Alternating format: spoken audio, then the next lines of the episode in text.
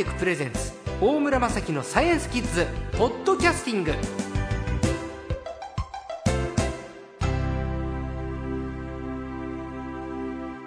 今週のサイエンスコーチャー略して最高は前回に続きましてノンフィクションライターの高橋正樹さんです。こんにちは。こんにちは。高橋さんは全国各地を回って自然エネルギーの取材をされているんですが、はい。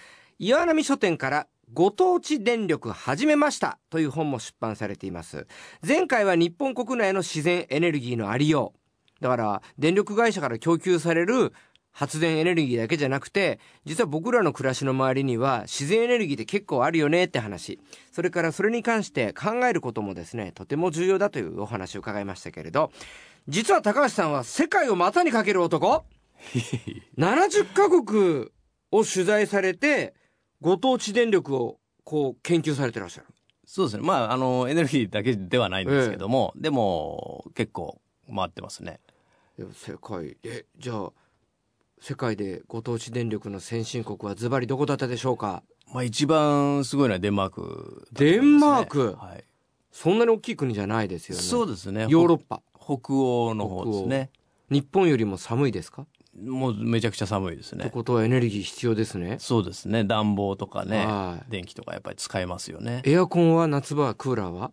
クーラーは、でも夏場は割と涼しいので、涼しいあんまりエアコンってほうほうほう使わないんですよね。僕の住んでる北海道みたいな感じですかねそうだと思います。えで、え自然エネルギーは先進国？そうですね。具体的に何ですかそれは？まあ、あのー一番多いのは風車。ああ、風力発電、はい。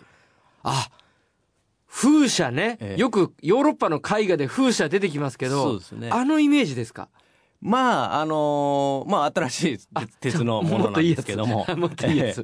ゴッホとかかなりですそう。まあでも、もともとヨーロッパの風景にね、ええ。マッチしてるというか、伝統的に使われてきたので、そんなに抵抗感は向こうではないんだと思うんですけど。質問なんですけど、はい。なんかヨーロッパの風車ってね、ええ。発電じゃなくて、ええ。穀物をええ。なんかこうついたりするためにあるっていうイメージだったんですよ。昔はそうですよね。ですよね。ええだから発電に使われるようになったのは割と最近のことなんですけど。じゃあやっぱり昔は、ええ。あのー農産物をはい。こうなんかこう脱穀したりとかすするためにあったけれど、ええ。それがエネルギーを生み出すためにシフトしてるってことですか？そうですね。へえ何年ぐらい前からですか？まあ、あのデンマークでも実は80年代のにオイルショックっていうのは日本でもあったんですけども、それで、まあ、とにかくどんどん燃料代が上がってってやばいとはい。いう時に、あの、デンマークなんかは国民でいろんな議論をして、これからはやっぱり自然エネルギーを生かして、自分たちでエネルギー作ったら外から買う必要がないじゃんと。はいいうことになったんですね。だから積極的に自然エネルギー入れていこうという話になって、日本とは違うんですねそうですね。キッズのお父さんお母さんたちがぼ僕らも子供の頃、はいあありましたよ、ええだけどデンマークは自然エネルギーにシフトしようっていうふうに、そうですね。日本は当時慌ててね、トイレットペーパー買い占めたりしてましたけど。はい。ええ。そうか、はい。じゃあそれで本来ある風車を発電用にっていうふうに変えたのが30年ほど前。そうですね。で、しかも面白いのが、その、まあ、前回ちょっとお話ししましたけどええ、すごく、その、大企業がドカーンと風車作って、はい。地元の人関係ないよっていうのではなくて、えーデンマークにある風車の7割から8割が今、地域の人が所有する市民風車ってなってへるんですね。えあへえええ。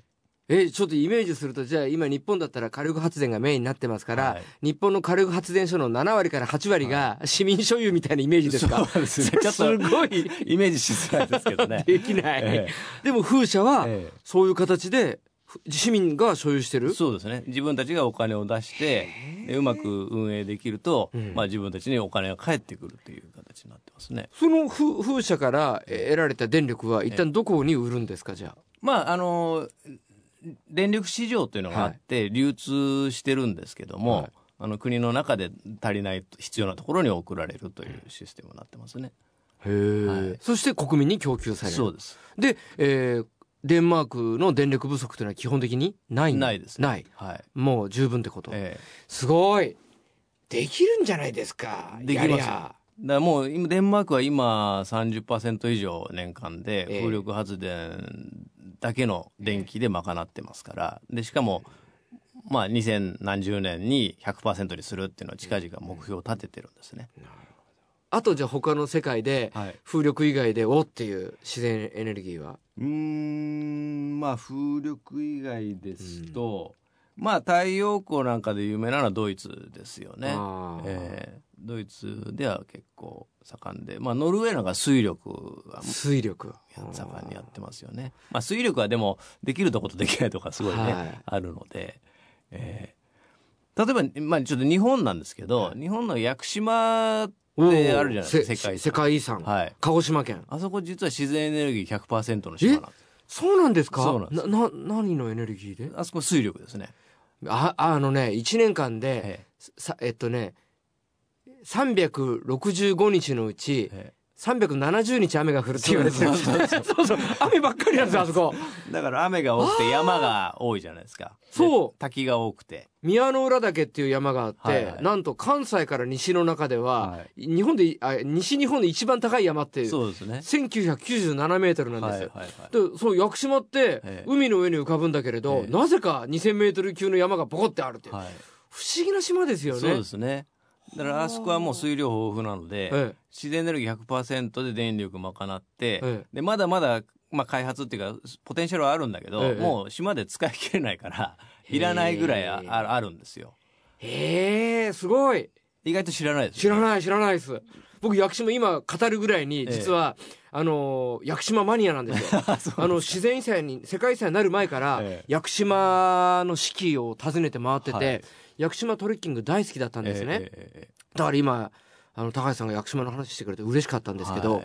そんな電力供給率がえはい。100%なんて知らなかった、だから日本でももっとそのいああの知られてないところもいっぱいありますしポテンシャル生かせばいろんなことがまだまだこれからできる、まあ、島もそうですし地域もあるんですよね。その電力供給のそのね自給率っていうものって、ええ。日本ってすごく乏しい国だって言われてましたけれど、そういう考え方でやりゃできるんですね。そうですね。節約したりあと生み出したり、はい。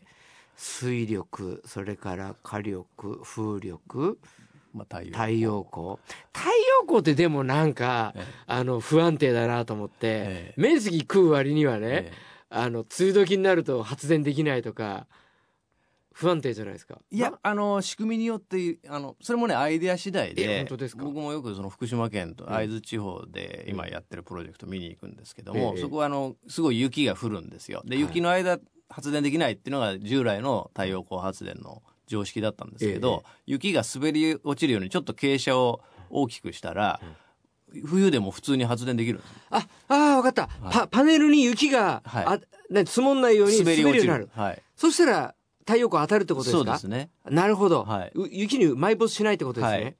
へえそれから昨日ちょうど取材行ってきたんですけども農地の上にええ。太陽光パネルを、まあ、隙間を空けて設置して、はい。作物の栽培もしながら発電のできるっていうソーラーシェアリングっていうのは最近出てきてるんですけどそれなんかは逆にその土地を無駄にしないわけですよね。下で作物も栽培できるので、確かに。うん。米やってない時期ははい、安定した冬の太陽光を得ることもできるし、そうですね、作物によってはその光があの強すぎると成長が止まっちゃう作物もあるのでなるほど。逆にちょうどいいんですよね。いやーもう時間？いやいや面白かったな、え。ちょっと日立ハイテクさんにちょっとあれだ。ちょっと相談してみます、えー、今週の最高はノンフィクションライターの高橋正樹さんでした。また来てくださいね。ありがとうございました。ありがとうございました。